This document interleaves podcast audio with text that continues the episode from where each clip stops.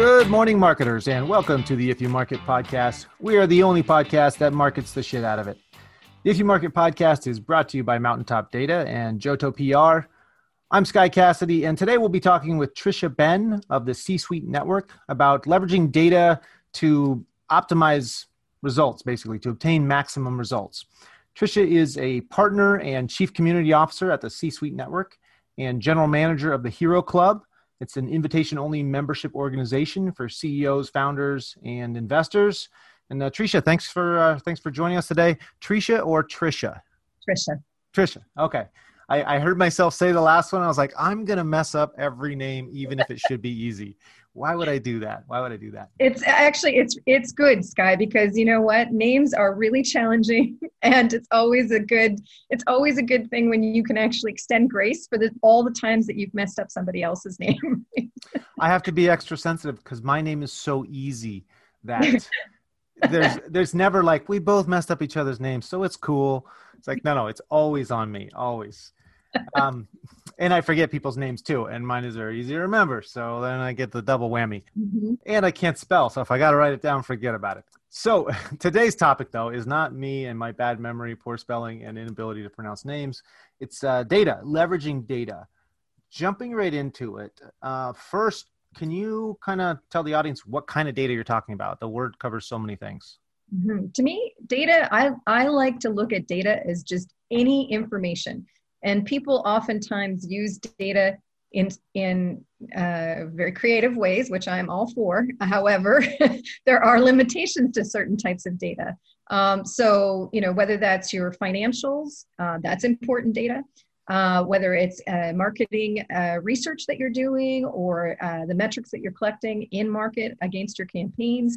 Uh, there's so many different types of data. It might be qualitative. You might be starting to hear a buzz of different things. That's qualitative data where you don't have anything statistical on it, but you're starting to starting to hear things, starting to feel a little bit of a sentiment of things that are happening out in the market. All of that is data. Everything we take in every day is some form of data. And it's a matter of then how do we process that information that we're collecting and use it effectively to build and succeed with our businesses. Right. So, except for the guy on Star Trek, it's all information that we take in to, to make decisions, kind of. Now, I would say then, I mean, it is information, but my business works in direct marketing data. So, really, ours is information used to contact people. But when you're talking about segmenting stuff like that, what industry are people in, what company size, what title, that's all you know information that that you can react on as well.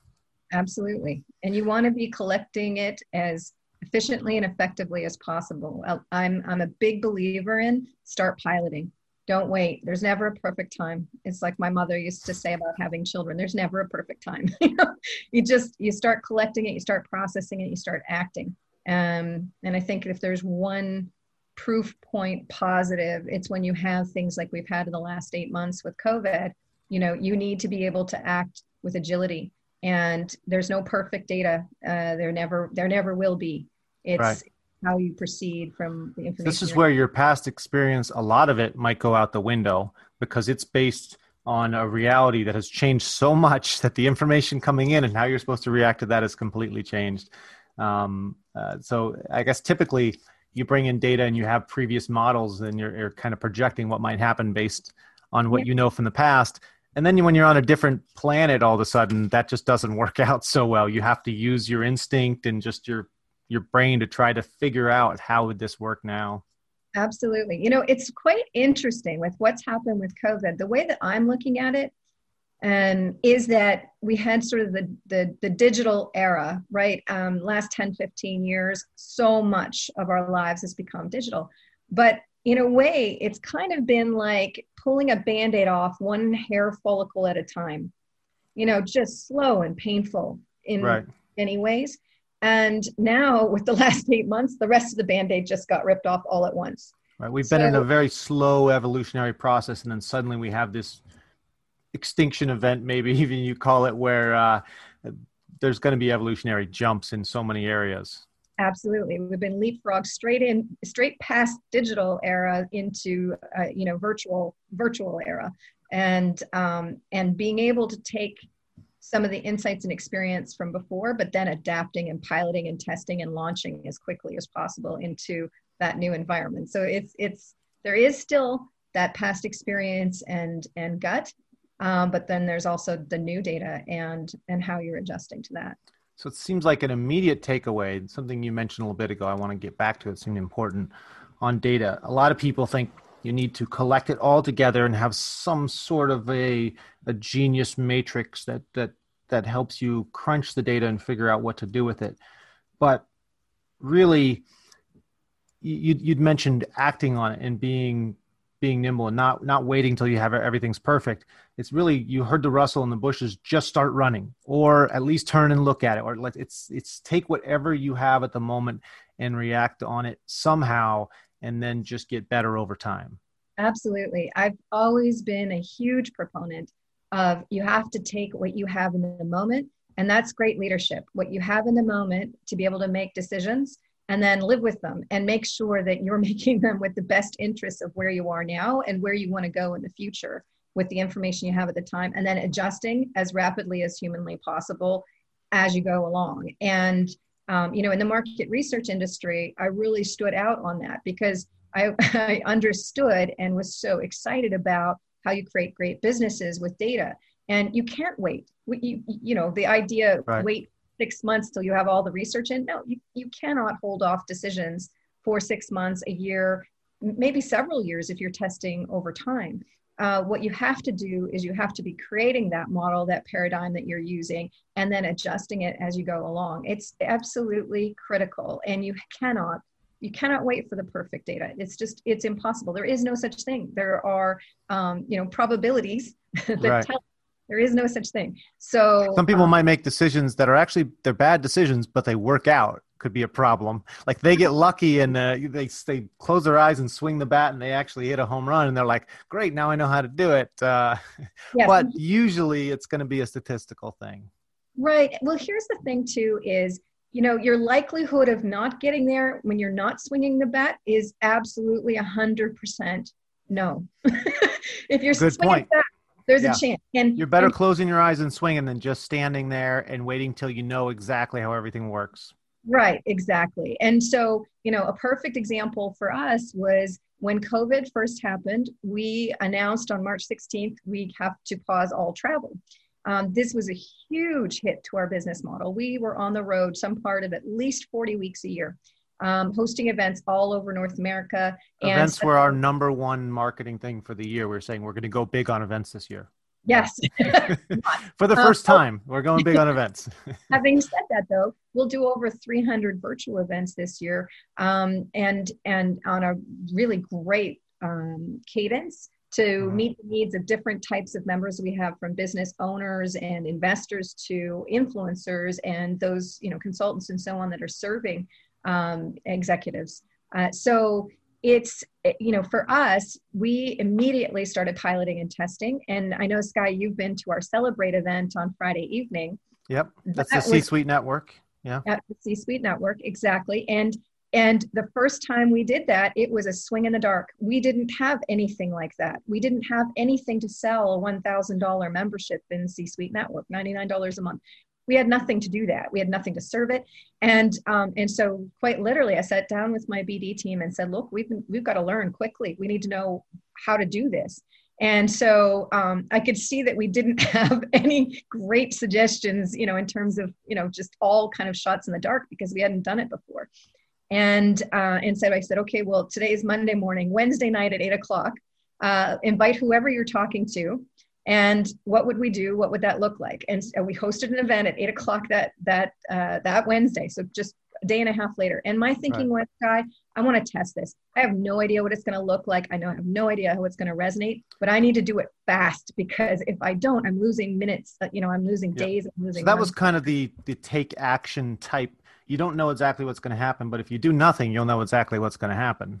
Exactly. And worse still if you don't take action, you don't know what you're missing on either. So right. we did that event two days later and it was terrible. I joke now, I'm like, even the, the two people who showed up at that event, um, they still haven't joined. right. However, what happened from that was we uh, the, the two people got off and we stayed on the line and we just went over okay what did we learn from this and we came up with almost an identical blueprint to what we do for celebrates that you enjoyed uh, with us. And that was massive. um, i couldn't believe how many people you guys had on and how it was managed so smoothly. So basically you're saying a failure is a data collection opportunity. It's it's it's uh, market research kind of. It's uh, research and development.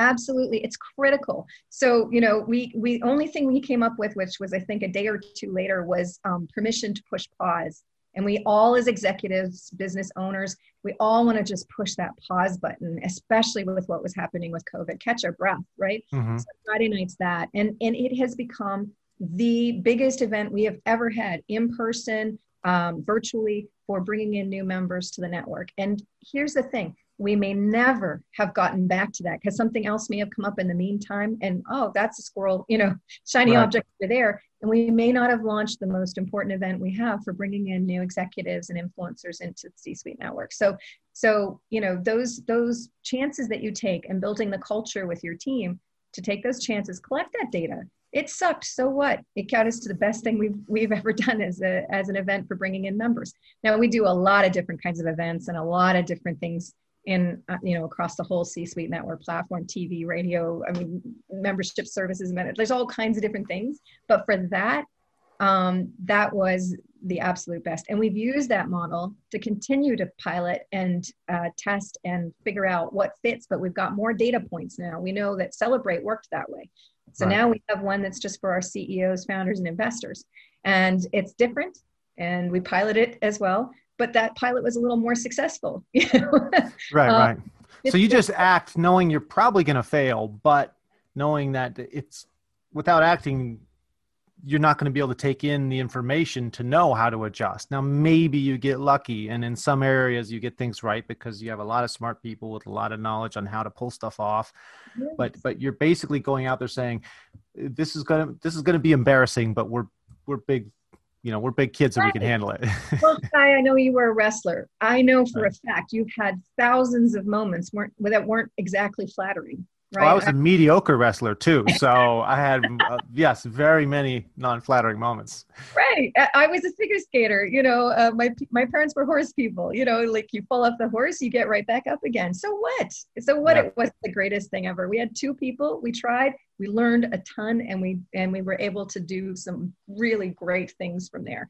And I think that courage is really important. It's it's it's collecting the data but it's having the courage to collect the data and act on it you know and then and then use that as more data and get it better and better and better. I think of it not as uh, succeeding or failing but almost like a rubik's cube. You know we got one color we got one side. Right. If you don't twist it once because what if that's the wrong direction then yes, you're not going to get the other colors. Mm. Exactly. Exactly. Now, I'm a I'm a traditionalist on a Rubik's cube. I've never solved one because I refuse to look up the solutions online. Say if I can't figure it out myself, what's the point? Uh, right, uh, you know, right. if it's something like optimizing my uh, business revenues or something like that, yes, I'm going to look it up. For God's sakes, I'm not going to you know go the hard route and try to reinvent the wheel just to, just to be proud uh, and bankrupt. Um, but the Rubik's cube, yeah, I think uh, looking it up is is uh, not the proper way to do it. So shame on all you listeners who've done that. Um, or taking it apart.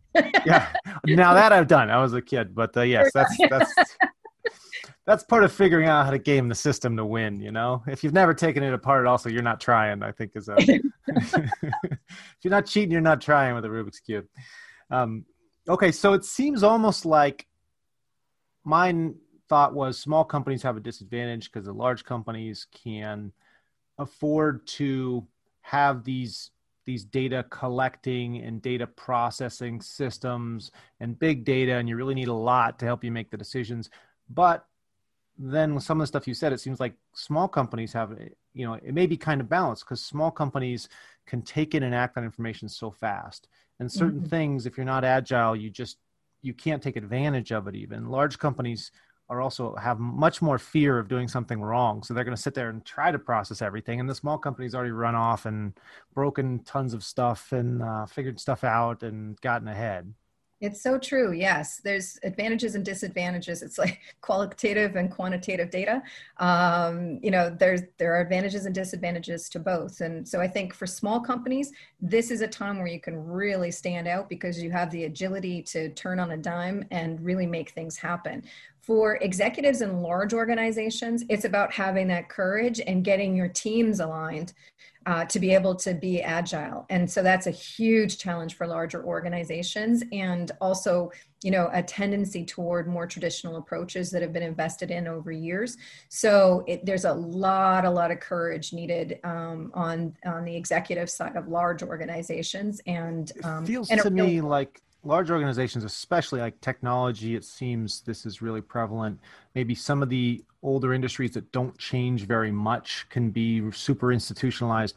But it seems the really large in- organizations that do well have kind of a general. They have somebody who has ultimate power and can just make decisions. So they don't have to go through committee and they don't, so they can actually act fast because they have, you know, a Steve Jobs at the top. And maybe there's a lot of screaming in the boardroom and stuff in some of those. But you know, compared to many large organizations, a lot of these companies, when they have that person who's just like, hey, sometimes I'm going to get it wrong, but you know, Elon Musk just throws his weight around and he just acts and goes in directions. And if he had to go through a, you know, a board of people who all have to approve and stuff like that, so much of the success would never happen. How critical is it for a big company to have somebody just give somebody the power to say, okay, sometimes you'll you'll be wrong, but sometimes you'll throw an interception, but go out there and do it. I watched I, a lot of football this weekend. Yeah, there we go. I didn't get to watch. I'm a Steelers fan. Um, so, so I think you know having somebody that's creating the courage for people to stand out and make tough decisions is really, really important. So, regardless of the size of company, um, and and regardless of where they sit, in many ways, you know, you can have somebody who's you know in my one of my previous roles i worked in a 20 billion dollar company and um, and i had nothing to lose in building a whole new business unit and i took a traditional market research group and i made it into over a 20 million dollar business and um, and and I to me I didn't know anything else. You know, I, why wouldn't I do this? It's exciting. Right. I love building businesses. The more money I made, the more I got to do. Um, I got to sit on two of our company's executive boards. I made more than more. I brought in more revenue than many of the customers that I served. So it was uh, it was a really exciting opportunity, and certainly uh, one where, you know, I just did that and i had the backing of my uh, the the whole divisional leader to go ahead and do that so i think you know having somebody who will create that culture of courage in those decisions is absolutely critical to see that happen at any level within a large organization and the problem is oftentimes as you alluded to sky uh, you get into serving the bureaucracy serving the the, the infrastructure as opposed right. to serving the customer and and actually addressing what's happening in the market in the moment. And you so, said courage. It seems like courage versus fear almost. A lot of big companies the executives are all driven by fear. Like what if i if i make a mistake it's gonna be my ass and yeah um, it's really interesting. I find that um, very limiting. You know to me having the courage to do something different you might not get all the way to where you're aiming but i feel um, you you'll get a lot further than people acting out of fear because when people act out of fear that's when you get all kinds of really negative um, behavior right? You get the covering your ass uh, right. uh, scenarios that are counterproductive counterproductive to anything you actually want to you're achieve. not trying to win anymore you're just trying to not lose exactly and it's this is uh, back to the football thing, we all know what the prevent the win defense does uh, when people are just trying to not lose, and you kind of always almost almost always end up losing somehow, and people shake their heads like, why did they go into that? They're just like. Yeah. All they're doing is trying to not not lose, and uh, it, it never quite works out. Can you give? I feel like some of the listeners are still thinking like, okay, data and and making decisions, and it all sounds great, but what the heck are you talking about? Can you give an example of like a, a, time you applied some data, some information, and made a decision based on it? So they have at least one example of, and many people are like, I know what she's talking about. I know data and I do this, but just an, an example so they can see, oh, okay, this is very specifically an example of what you're talking about. So you know, if I wanted to follow through on the example that I gave you about celebrates, um, that that first night that we sat together, obviously there were lots of things that didn't work well. And that's the C-suite network uh, online uh, kind of event. Mm-hmm. Because you guys yeah. have events all over the place in person, and then COVID hits, and all of a sudden, no more in-person yeah. events. That's your whole business. Yes. So okay. so so we have those two people join. We're collecting data right? They seem unengaged you know like so so you're watching their body your you know their body language right? You're listening to what they're saying. You're looking at they didn't how- know but everybody was just watching them. Absolutely. What are they doing? He looked away. What happened? Why? Exactly. Every second. So so you know and that's qualitative research right? That's that's not stats. That's not hard data that that in terms of actual numerics. Versus okay. like how many the two people that's quantitative you're saying we had two people join but then what are they acting like? What's the feeling we're getting from them? Are they right two other people might react completely differently etc so it's not it's not statistically reliable. And that's another whole thing about data is you know people using data. If i said every you know all people would react the way those two people reacted uh, that would be very very wrong you know um, right because it's not statistically reliable in any way shape you kind of have to assume and this this goes back to the the kind of the the knowledge and insights and gut of the leaders i guess. You're looking at those two people. And if you know these people are kind of representative of our audience mm-hmm. then you can make decisions off their activities. But if you assume they're representative of your audience um, and it turns out they're actually outliers. And if you looked at where they come from and why and how, you find out like, oh, okay, these are two people that this one person invited on, and they're really just kind of got here. You know, here's the method they got here through, which is non-traditional, and it's highly likely they thought it was something different than it was because right. the email we sent to invite them was kind of misleading. Then you're you're basically gathering information that's going to be toxic. Uh, so so you need to to have some idea and process where stuff's coming from as right. well. You're taking that into context. But then the next stage, I invited about 65 people. So now I'm starting to get into numbers that are, you know, pretty pretty reliable. Now that so you I, know that your microphone will actually work and stuff like that, you're like, let me do a larger sample set. right. We know what we're going to do. We're going to invite people to this great event on Friday evening at five o'clock. We're going to say, hey, bring water to whiskey, whatever you want to drink. This is an inclusive space, right? We care about our principles relevancy reach reciprocity. This is how we're going to act together. We're going to have fun. We're going to celebrate everything great. We're going to push the pause button on all that crap that we're hearing every day all the horrible challenging difficult decisions we have to make as business leaders. And we're just going to come together and we're going to share all the great things. We're going to celebrate together and we're going to look forward to what we have the next week so that we don't end the week on a oh note we ended on a really positive up note. And that was the idea. So I send out 65 invitations. I have about 50 people show. Now, anyone knows with an executive audience that those are huge numbers. So That's now, ridiculous. yeah. now I can say numerically, we're on track with this. We got this part nailed. Now I'm starting to test. Now, when I have 50 people online, what happens? So that's the first one. And we did that on April 17th. So March 16th to April 17th, I'd already piloted and fully launched the the event that becomes the biggest event for bringing in new members to C-Suite Network and keeping our members engaged every week and uplifted. And, um, and now I think that's 33 weeks now, 33 and a half weeks.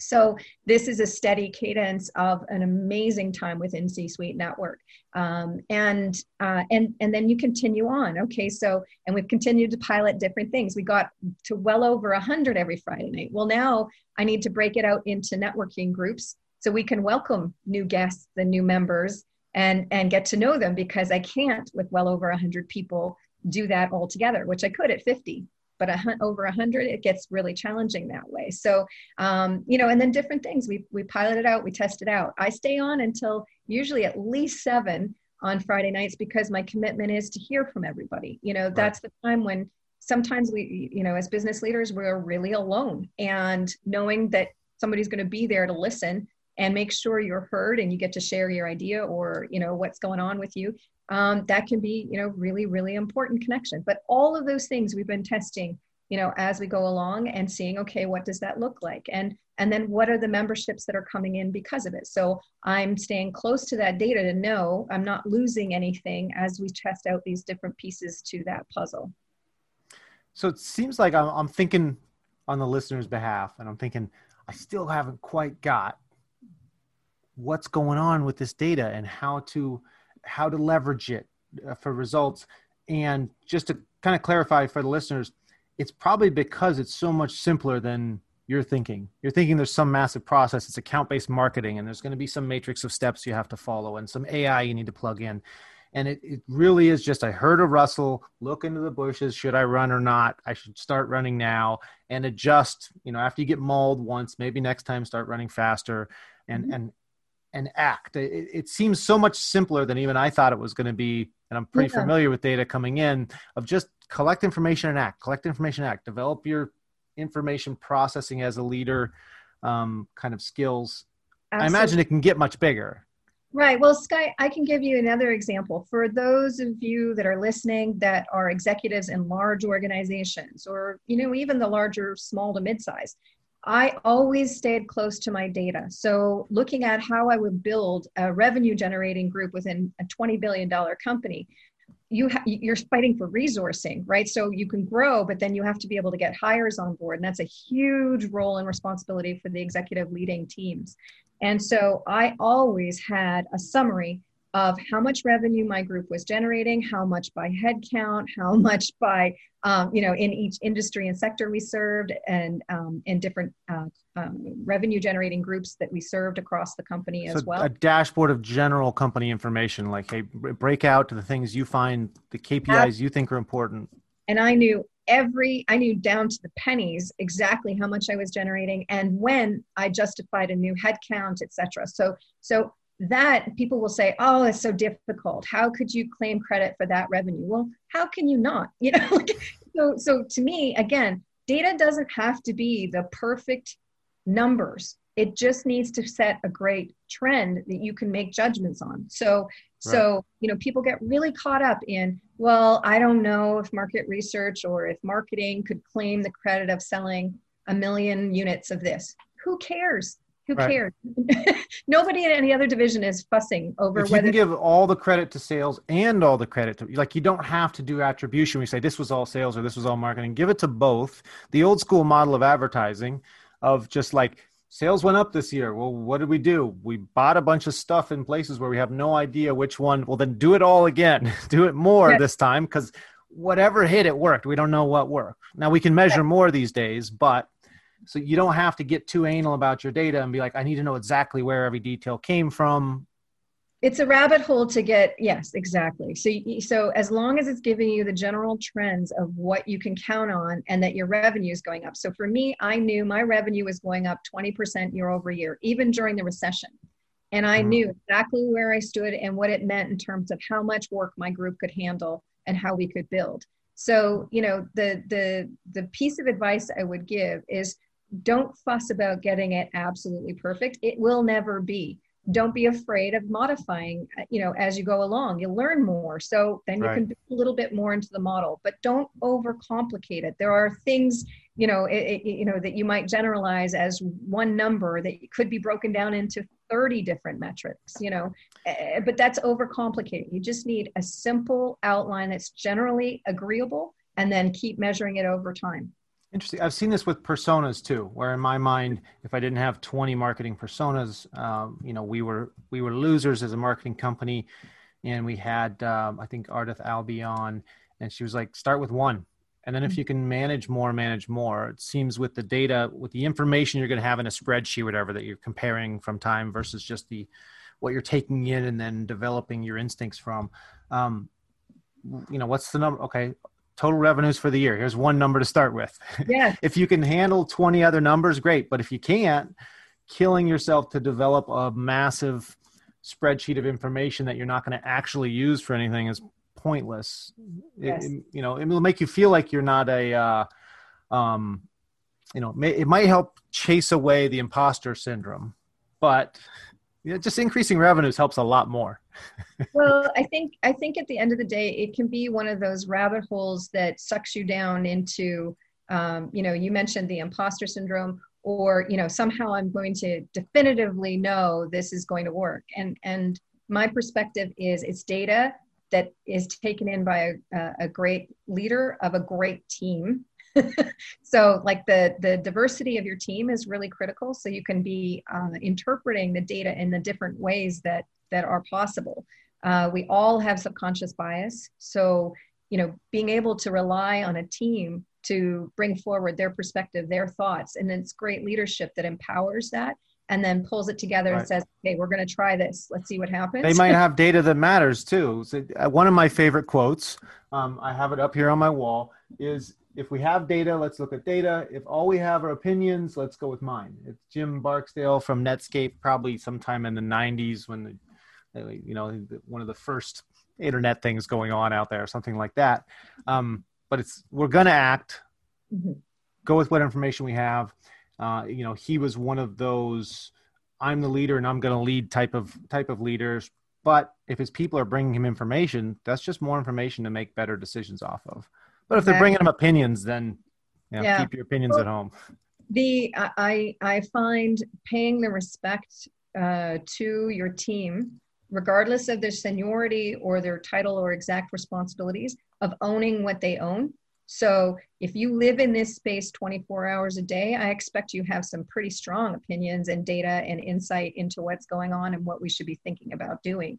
Um, and that's something that I find can oftentimes be overlooked if you don't have the that culture of you know i'm expecting you to be a leader on this team that doesn't mean that you know uh, you're now having to step up and take my responsibilities but it right. does mean that in the things you own you step up and you own them and right. and you i want you it's, it's like a sports team you just because you're not the coach doesn't mean you're not expected to contribute and you really want all of your team to be good and contributing Absolutely. Right. Yes. You need, everyone needs to be a star. Everyone needs to be a leader and a supporter. Except for um, my sport, it's wrestling. And you're just like, I'm going to go out there and win or lose. Uh, but you still have a team. And it actually came up um, for me a while back. I was pointing out, you know, why do small schools, because I grew up in a very small school, we had some great athletes, but why do they tend to not put out on a percentage level as many good athletes as large schools do? And what I was talking about was capitalism and competition. Mm-hmm. Um, and I was saying it's competition. It all comes back to co- that's what makes things good. Without competition, that's what nat- why natural selection creates things that live. It's it's through competition. And if you don't have people around you to push you, then you're not going to get better. And in small schools and in small areas, you don't get as good of results because you're not surrounded by good people. You may have one amazing athlete, you know, in a tiny school on a team.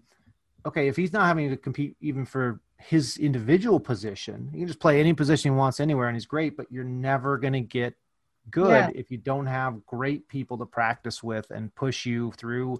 I'm going to lose my job. I'm going to lose my starting position if, you know, my school, well, all you had to have was a heartbeat and willing to join the team. And you were, you know, you, yeah. you, uh, the varsity team.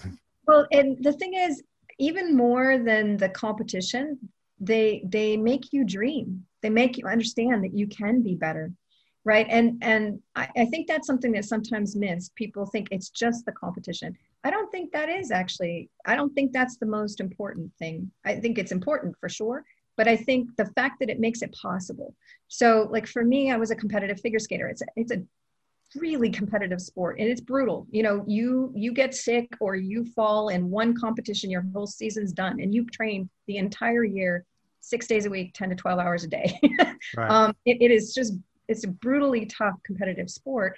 And i'll never forget training at the olympic training center and being able to skate with my country's top dancers. So i was an ice dancer and we got to train with the top in the country and when when we train with them not only did i know and dream you know this is totally possible but i was also able to skate with them to feel it you know? Right. so, so this is this, real. I'm actually here. This isn't some distant uh, right. you know, thing so that's I'm, not for me. Exactly. I'm skating with canada's absolutely you know best male ice dancer and i'm learning what it's like to float. I mean that that rhythm that creates the best in the world is something you don't you don't just look at on TV and somehow get it. You know, when you when you are actually training with, you feel it. And so I think that's true for us in in so many ways. It makes it possible. It's oh, if you can do that, well then we could go one step further, right? And um and and that's the kind of culture I want to create uh, with my teams and and really have uh, strive for my whole career is teams that help each other dream and push harder and faster and Basically, know you're seeing the somebody is showing you here's the path and it actually goes and back to the information it's knowing that this information ends up with success. I remember developing a sales team one time and saying, "Hey, our new salespeople need to see salespeople around them that are succeeding. Otherwise, there's they don't know. You know, they need to have that Olympian on the ice with you, where you're like, "Oh, he's doing that, and I'm That's doing what it that. Okay, it's this is doable. I can trust the information I'm getting in results there because I see somebody else following the same path." that is so yeah absolutely that's that's a perfect uh, example sky There's two things I want to get to. I'm running out of time here. One, I want to get to you a little bit more so that the the guests know who you are. Let's save that for the very end.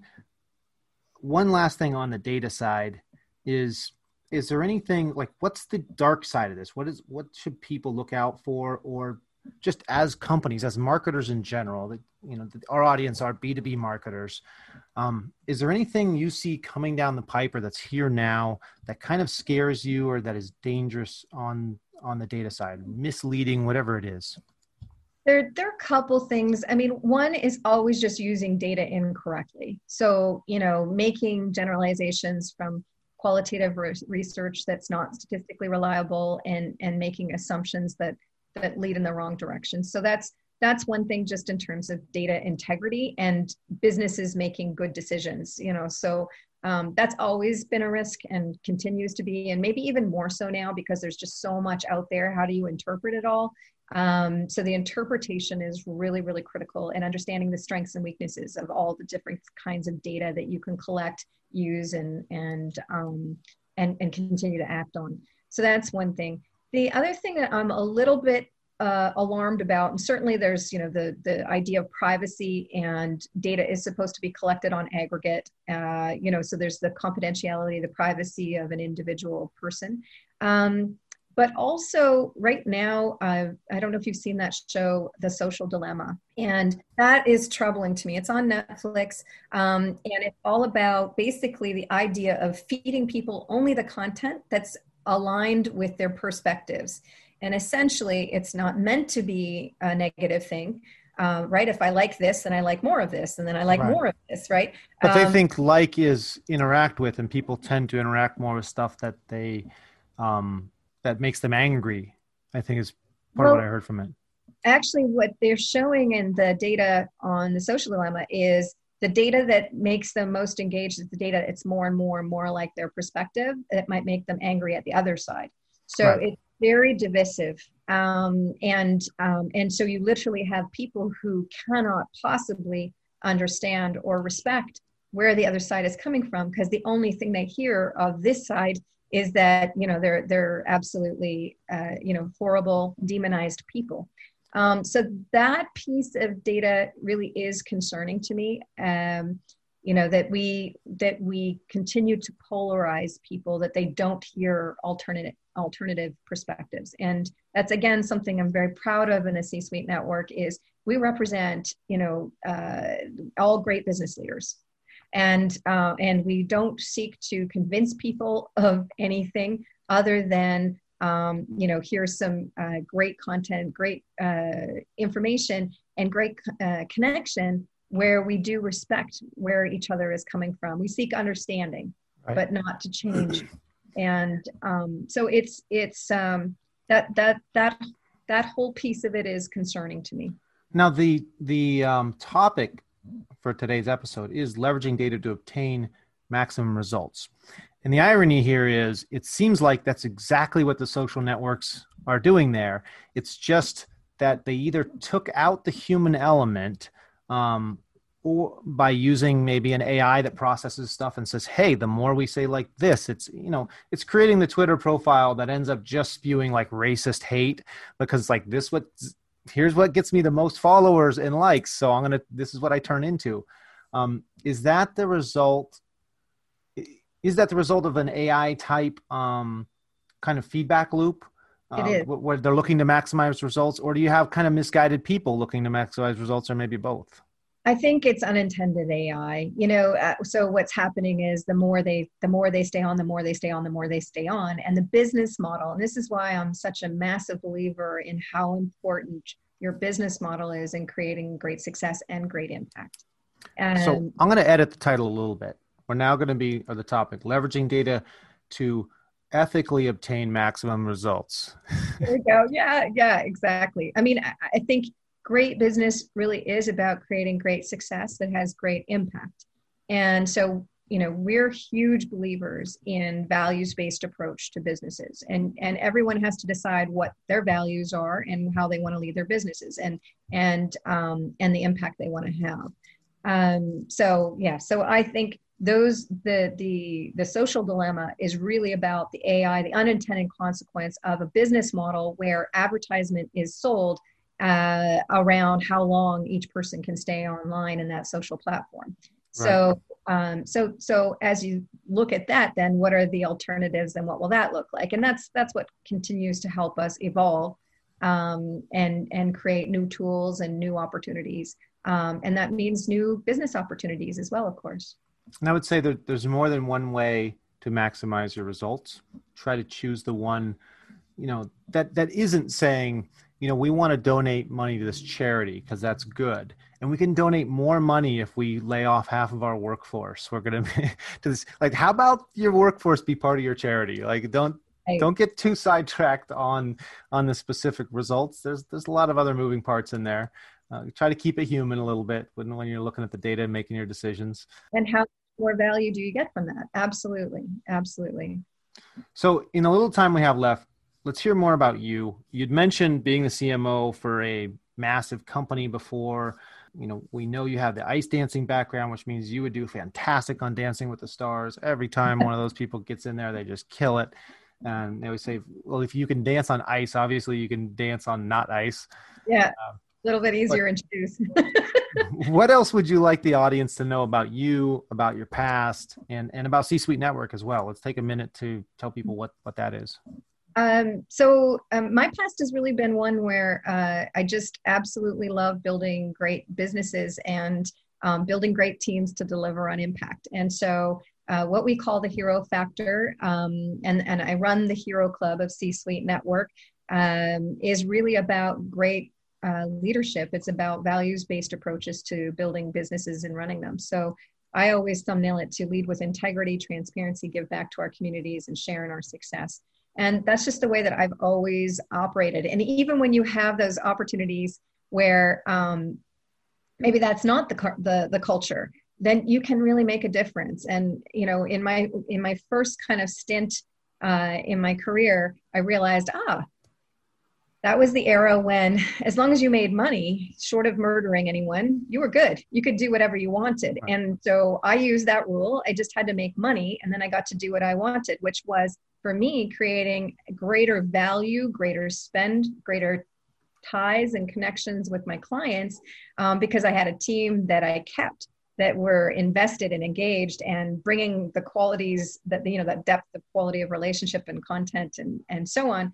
Um, so so that's something that you can always look to those opportunities. So in my career that's that's what i've done. I've uh, been back and forth across uh, canada and the us um, and my whole career and um, and and at rogers which was a 20 billion dollar company built uh, a, a new business from the ground up but i've also uh, run different P&Ls for different businesses. As, as we were saying earlier, CMO of uh, uh, inside of a $3 billion company with P&L responsibilities in New York.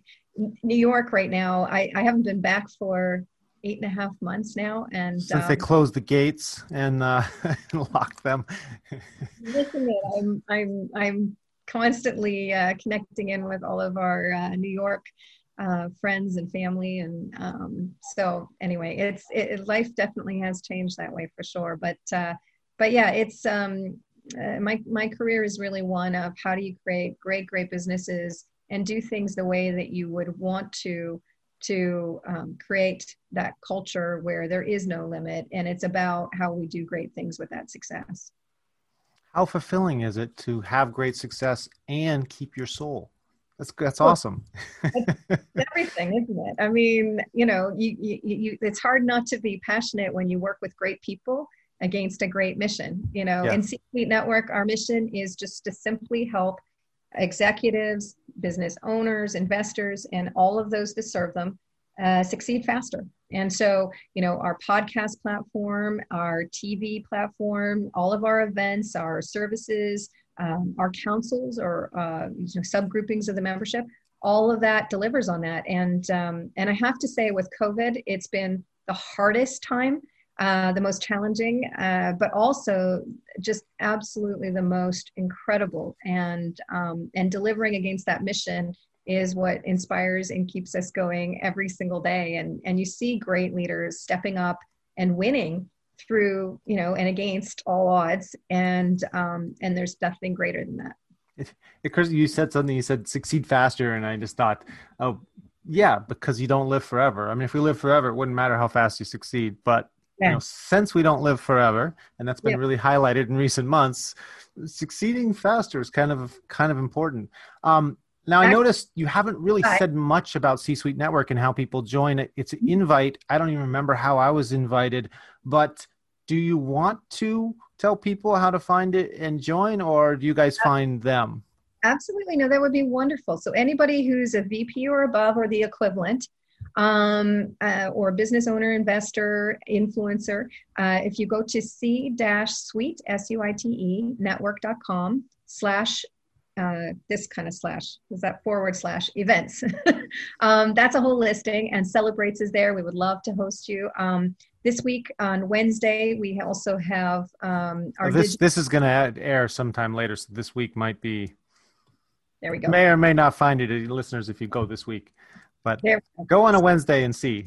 first Wednesday and third third Wednesday of the month are our digital discussions, and those are Mhm. also open and phenomenal. We recently had um, Seth Godin. We're having uh, uh, leaders like the um, CCO of Hilton Worldwide, um, Catherine Munson. Uh, lots of great, great uh, speakers. We had Matthew McCarthy. I don't know if you saw that one, Sky, but um, he's the You CEO. can't start a sentence with Matthew Mc and then go Arthi. I feel like a lot of people get bummed when he gets introduced and he's like, "Come on, I'm a big deal." he's the CEO of Ben and Jerry, so it depends, I guess. um, the, the wrong Matthew Mc. Ah, okay, Carthy. It's still still great, still great. He has to bring ice cream to get people Yes. happy after they hear. That's Fantastic. This will all be in the show notes. The uh, c-suitenetwork.com with the dash c dash suite, uh, so people can find out more. Uh, check it out. I know I went to one event. I've been really busy since. I haven't really followed up properly, but I did love it, and it's definitely flagged as something for me to take action on as soon as I come up for air here. Um. But yeah, I'd say people go check that out. I have seen so many of these network groups since COVID started. I don't know if they were just all personal introduction before and they've now gone online. So I'm getting several emails a day from all these different groups. And I have noticed a lot of them are very new. Mhm. It seems there's an explosion now uh, since people aren't interacting uh, for the most part in in these networking groups. But you Mhm. guys have been around for a while. It's a huge group. It it seemed uh, great, and I'm I'm definitely looking to come back. So I tell people check out the show notes, check out C Suite Network.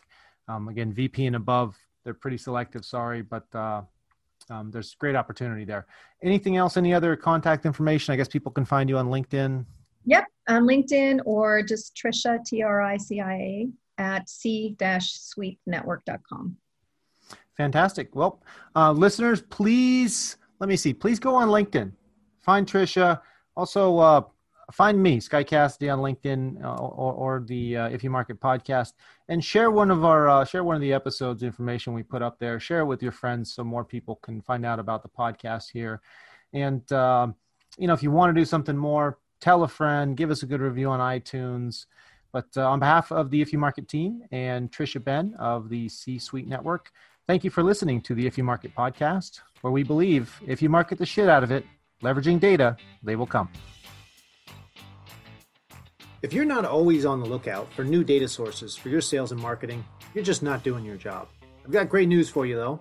You can go to topdatasearch.com, sign up for a free Top Data Search account, and use promo code IYM500 to get 500 contact download credits. Again, that's topdatasearch.com and promo code IYM500.